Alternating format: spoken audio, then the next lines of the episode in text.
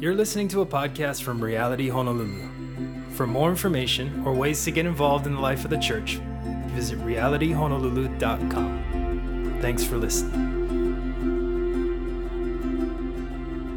Well, I just want to welcome you. Um, say aloha if you are new here or if you're not new here and you've been here forever or every single Sunday. We just are so thankful to worship with you, and it's just so good to be with you. Um, so look forward to meeting with you and exalting Christ with you guys every Sunday, and uh, so thankful that you guys are my church family uh, in Ohana. Um, if you don't know me, my name is Riz. I'm the pastor here at Reality. Uh, my beautiful wife leads worship over here. Her name is, her name is Zoe, and um, I have two kids. Eva, which is six years old girl, and uh, Liam, which is a three year old boy. Um, and they didn't pull the fire alarm, even though that would be a pastor's kid type of thing to do. They didn't today. Um, but we're glad you're here with us this morning. Um, if you've been with us for any amount of time, specifically like the last few months, or last Sunday specifically, you know we've been in the book of Exodus. Um, we've been studying verse by verse, chapter by chapter for the last six months or so. And last Sunday, um, we finished teaching the wonderful book of the Exodus. And so it was amazing. And I'm excited to announce that we are, in the new year, we're going to be starting a new book that will systematically go through verse by verse and just allow and pray that the Lord, by the power of His Holy Spirit, illuminate, illuminates uh, the things of God in its pages. And that book is the book of Acts. So, super excited. The Acts of the Apostles, um, the formation of the early church, the Holy Spirit, Spirit um, descending and filling uh, believers, empowering and transforming ordinary, flawed men and women to be used by God in radical ways. So it's going to be very exciting, and we're going to see just the story of how the good news of Jesus Christ goes forth from a little corner uh, of the Middle East and Israel to Europe with a trajectory ultimately leading to the ends of the earth, which here in Hawaii we are recipients of what starts in the book of Acts. And so, very exciting. Um, so, you should be reading the Bible anyway, but if you have more time, extra time, if you're doing an Advent devotional, do that. But your homework, if you choose to do it over this winter break before the new year, is read the book of Acts. Dig into it, pray that God would speak to us, and get excited for that in the new year. But in the meantime, before we're there, because we're not there yet, can't skip this Christmas season, um, we are in the season that the church, big C, universal, globally, traditionally likes to call Advent, right? Advent means arrival. It's the season usually from December 1st through Christmas Day in which we as Christians can pause, reflect, and remember the beauty and the marvel that is the birth of our Savior, Jesus Christ, right? And we don't choose to celebrate this season like out of any religious obligation. You know, it's not for tradition's sake, it's not for like because we should and we have to or we need to as a church, but rather we do it by choice and like by with gladness. Because we want to reflect and spend time pausing to reflect upon the greatest gift the world has ever been given way better than anything that's wrapped on that table, right? Way better than anything that's under our tree or that we can give someone else. In this Advent season, we celebrate the incarnation, right? The, the incarnation being God coming in flesh to dwell amongst us, right? As a baby in a manger who would live to die to save us. So, for the next three Sundays, um, leading up till Christmas, we're going to look at how the incarnation um, affects the world and affects us. So, we're going to look at in Jesus, we find joy, in Jesus, we find hope, and in Jesus, we find peace. So, today, to start us off, we're going to look at the unshakable, everlasting, glorious joy that is found in Christ. Uh, join with me as we pray for this time. Father God, we want to come before you and say, You are good. You're a good father who gives good gifts. We know that primarily with the gift of your Son. That even while the world was at odds and in rebellion and in sin, while we were still sinners, God, you sent your Son to live to die for us. And so we want, we want to celebrate that this season. We want to pause in the midst of all our parties and Christmas parties for our jobs and our family and all the shopping and all the everything. We want to pause and reflect and remember what's most important this season. And so, God, would you lead our time this morning and speak to us this Advent season? I pray this in Jesus' name. Amen. Amen. Well, in the Gospel of John, right, which details the life and the public ministry of Jesus, there's a section of chapters, specifically John 14 and 15, where Jesus is discussing just a myriad of things with his disciples, with his followers, with the crowds. And he's telling them everything from that they should be comforted, he's comforting them. He's telling them of the Holy Spirit, which is to come, which we'll see in the book of Acts. Uh, he describes the unity that is in Christ and the importance of relationship, of being in union with Christ. He speaks of the Father's love. And also, what he does is he speaks of the joy that he has from his Father, right? God in heaven. And that we that if we as believers remain in Christ, we too will receive as well that joy. And it goes on further to say that our joy will be made complete. I want to read that section, a couple verses to you John 15, 10 through 11.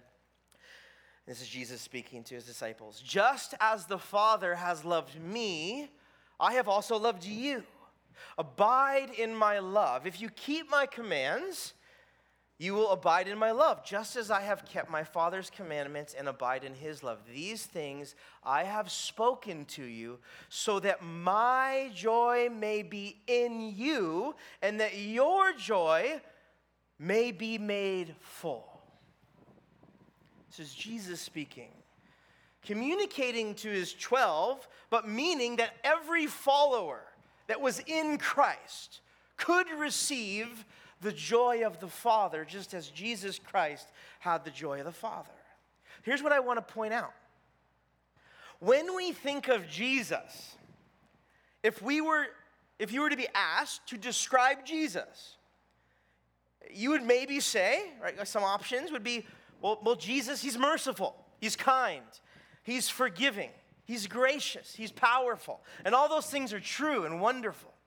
But perhaps joyful maybe wouldn't be at the top of the list. It's not because he's not joyful, but the joy that exudes in Christ may just be eclipsed by all the other incredible facets of our God's character. You know, so many times God is, is um, described as when you look at a diamond, you know, that's, that's new and cut and polished and in light, it radiates different light in the room. And you, if you look at a diamond in different ways, there's different facets. And um, God is so wonderful, incredible. He's like that, where you look at him and he's, wor- he's, he's merciful and he's kind and he's gracious. Um, but sometimes we, we don't even know that he's full of joy as well.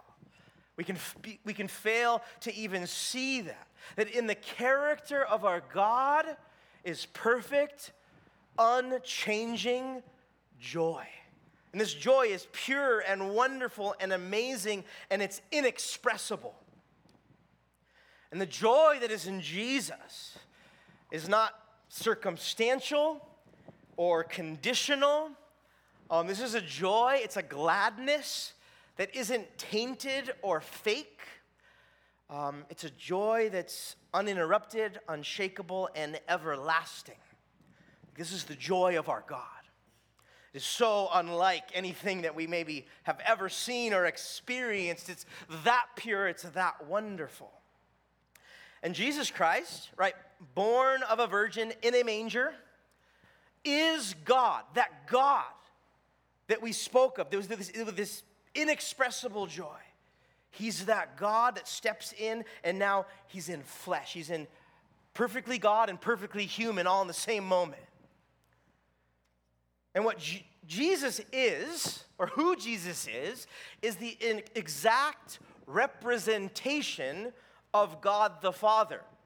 There's no lack, there's no wanting, there's no difference, so to speak. Hebrews chapter 1 describes this truth.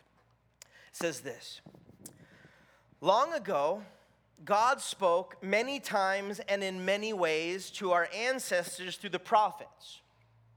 And now, in these final days, He has spoken to us through His Son. God promised everything to the Son as an inheritance, and through the Son, He created the universe. The Son radiates God's own glory, and look at this, and expresses the very character of God and he sustains everything by the mighty power of his command. When he had cleansed us from our sins, he sat down in the place of honor at the right hand of the majestic God in heaven. So in Christ is the joy of God the Father. And while Jesus is sitting with his followers here in the Gospel of John, he speaks that in relationship with him, God's joy can be our joy. That's what he's saying here. I am an exact representation of God the Father. I express his very nature. And you, being relationship with me, can experience the fullness of God's joy yourself. This is incredible. God's joy can be our, our joy. And remember, this joy is not mere happiness. It's not what it's saying here. Happiness is, as we all know, very fleeting and extremely fragile and circumstantial. Right? Happiness is absolutely like a roller coaster.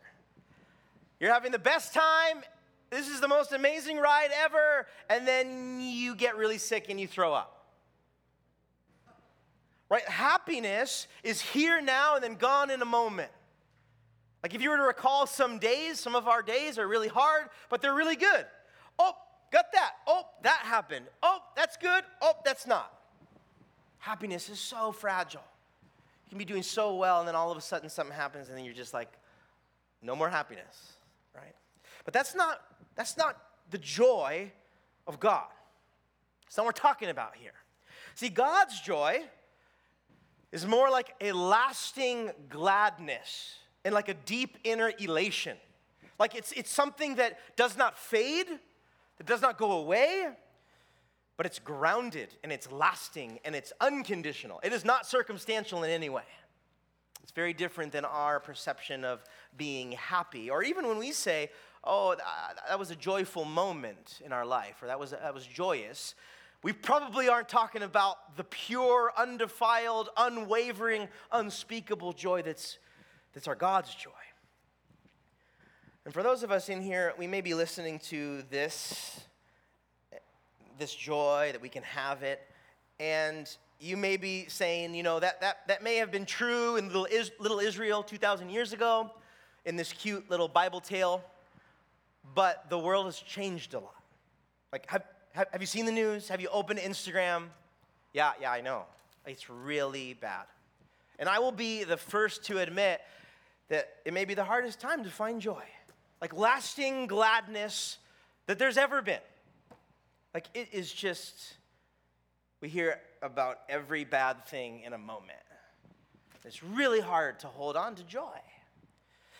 But, but, that does not change the fact that Jesus came, and one of the facets of his glorious coming was to bring joy to a very dark and brutal, sad and weary world.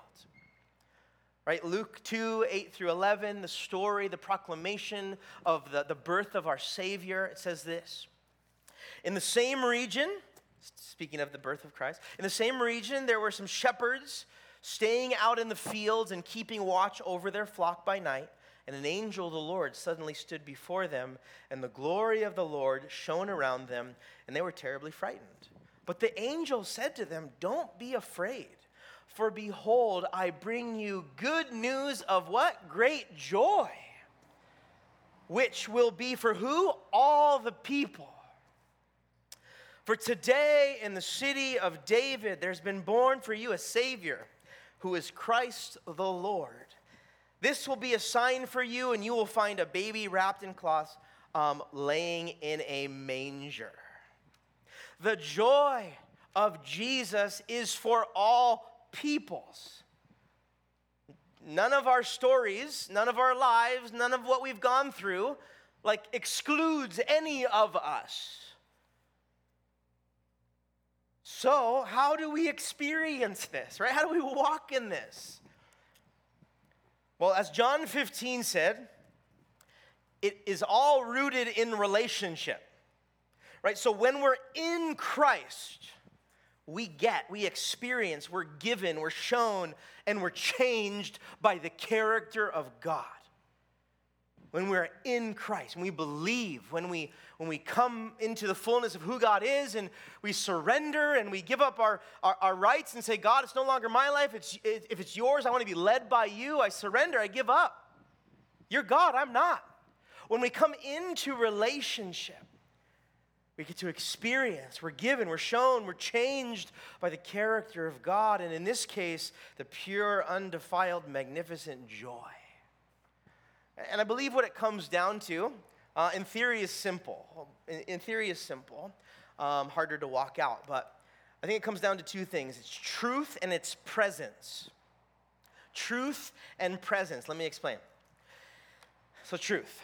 As a start, in order to know and experience the joy of God, which we've just been describing, well, we first need to know and trust in the truth of who God is and what He did for all peoples. That would be the cross. That would be death upon the cross for the sins of the world. Right? It starts there with the truth of who God is and what He's done for us.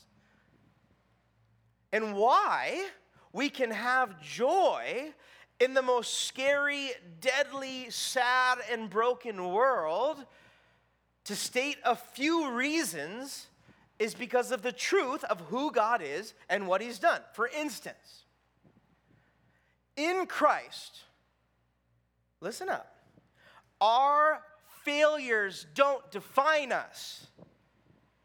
That's crazy. In Christ, our mistakes don't make us. That is true because of the cross. Our sins have been forgiven as far as from the east as from the west, past, present, and future. In Christ, our failures don't define us, our mistakes don't make us. Our relationship with Christ is what defines us. That can bring us joy. In Christ, our sin is forgiven like tetelestai, it's finished, it's done with. We don't just always have to like be trying harder to be better people. Jesus did that on the cross. He took, upon, took the penalty of sin upon the cross for us. In Christ, we're loved and we're cared for deeply, wholly, unconditionally. These are truths that will bring joy. I mean, think about it. In Christ, the reason why we can be joyful in this world, another reason is death doesn't have the final word. It doesn't. This world isn't all there is. Like, we have joy in the present because one day in the future, all will be made right. That's why, in the midst of anything that we go to, how, how we walk in joy, how we live out of joy, is that we stand upon these truths. Where we get into trouble is when we don't remember, we don't believe, we don't trust in, we don't acknowledge that this is truth. This is truth. And we stand on these biblical truths of who God is and what his thoughts and heart is towards us. That's how we access and, and, and live in joy despite our circumstances. Remember, not happiness. Happiness is fleeting. Joy supersedes any circumstance that we can ever go through.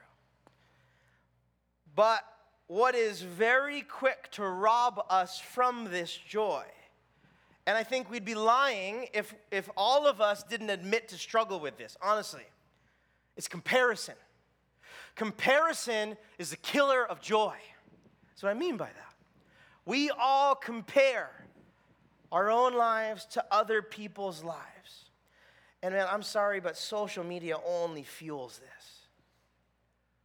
Feed after feed. It only tapes your thumb, right? Flip, flip, flip. Other people's lives. You only see the best part of people's lives anyway on Instagram. You gotta know that. It's not really what's happening. But at the same time, we only see the good parts. We compare what others have, their wealth, their possessions, their spouse, their family, what stage of life they're in, if they have a house or not, you name it. We as a people are so prone to compare. And if we're not careful, it will form us. Joy won't, God won't, but comparison will. It'll drive us, it'll form us.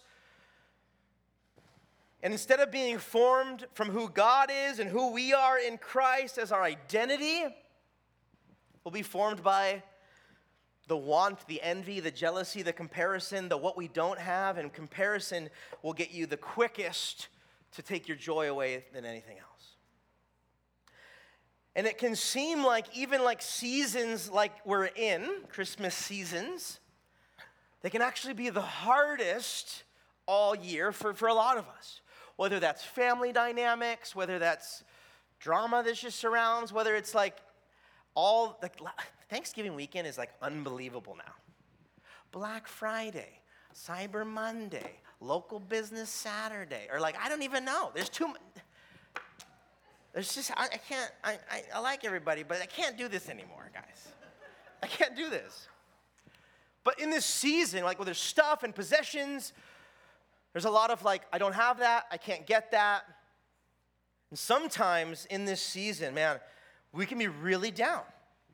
Whether it's seasonal, whether it's tragedy or heartbreak, like it's a really hard season. And even in, when we're at like at a really down point, really low point, even truth is hard to stand on and hold on to. And we all know this. Right? It can be like a really bad day or something really hard happened and someone's trying to like speak truth or encouragement into your life and you're like, I understand that intellectually, but I can't even get there. I feel what I feel, I'm at where I'm at. It doesn't even affect me. I know those are true things. It doesn't, it's not working right now. Like we can be so hurting that we may know the truth, but it just doesn't change anything.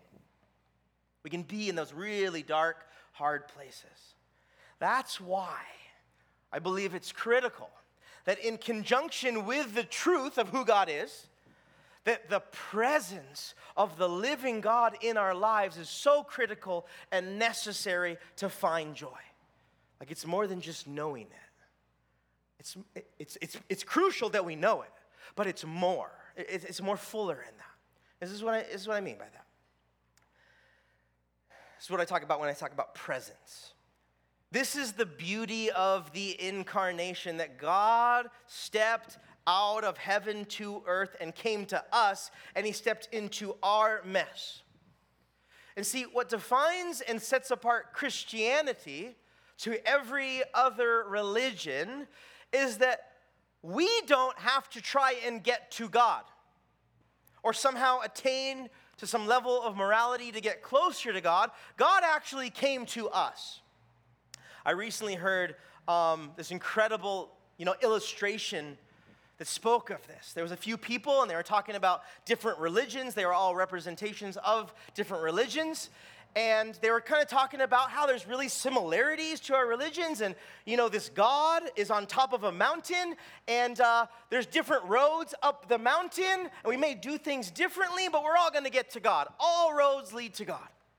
And the Christian in the group said, uh, "I see where you're going with that." But the reason why Christianity is very much different is that God that you spoke about actually came down that mountain and he met us.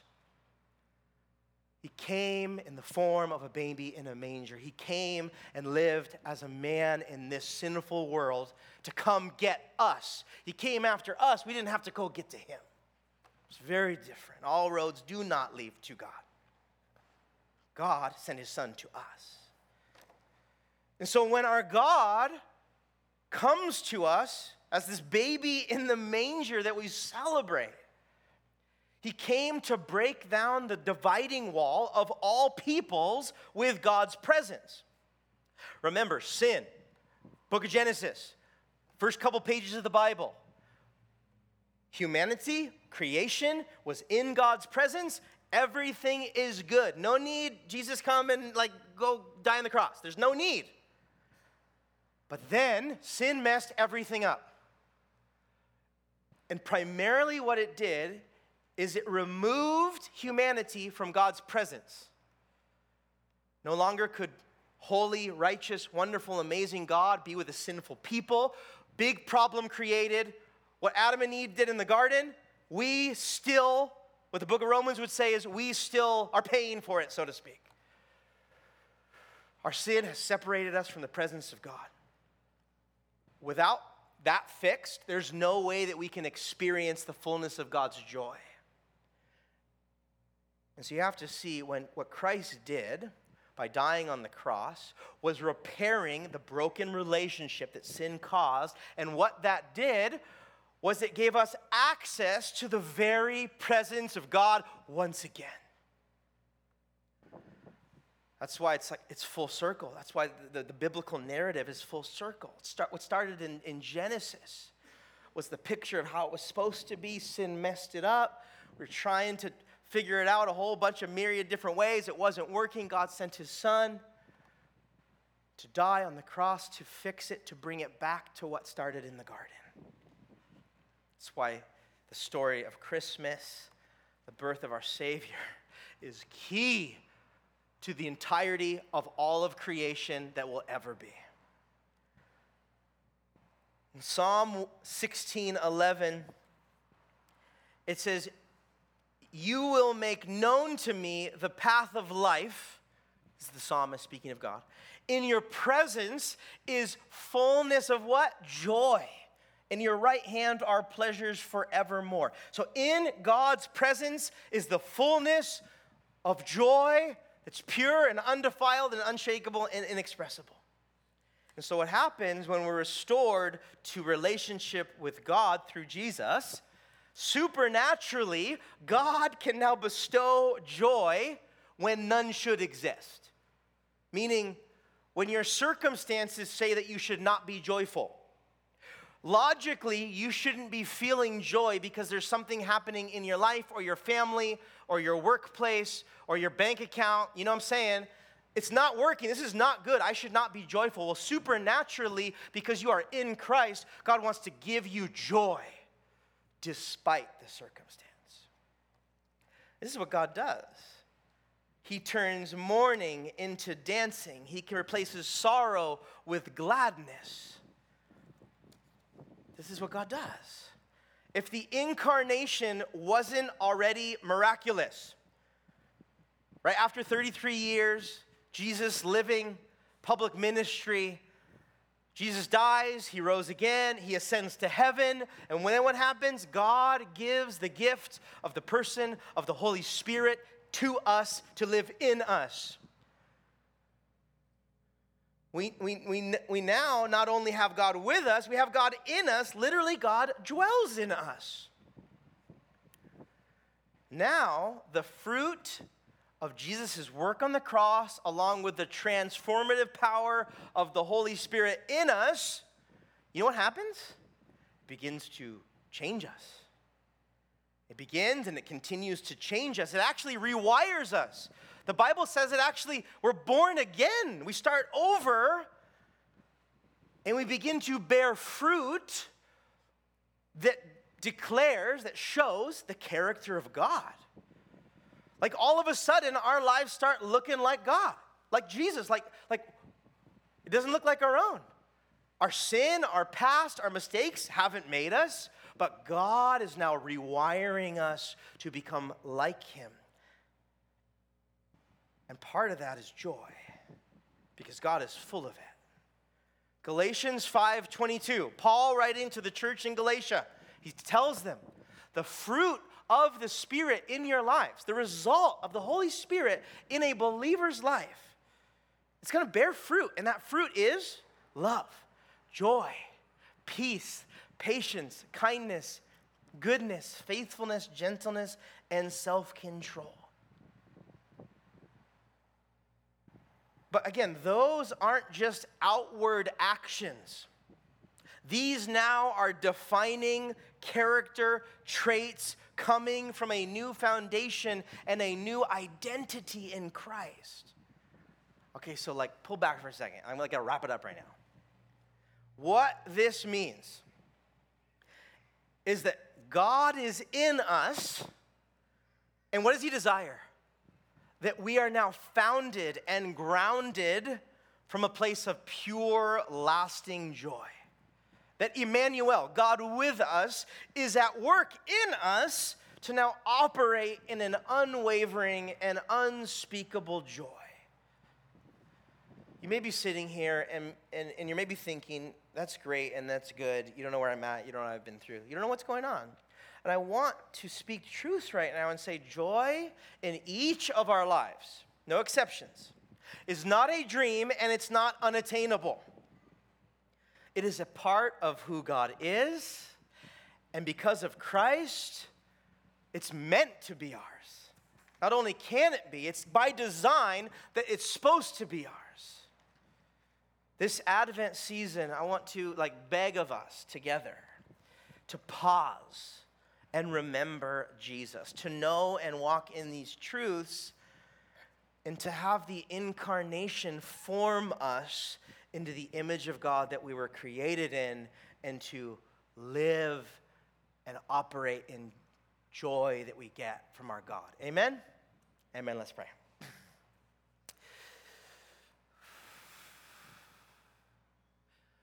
God, we thank you that we don't have to run up the mountain to get you. That you saw that we were broken and blind and hurting and far from joy. And you sent your son to come, to die, to fix what was broken. And what was broken is a lack of joy. That was part of it. And you want to do a deep work in all of our hearts that we would operate in joy despite circumstances. God, you would actually even desire that we would rejoice always in every circumstance, that we would be glad. For some of us in here, God, that is so hard to even think about.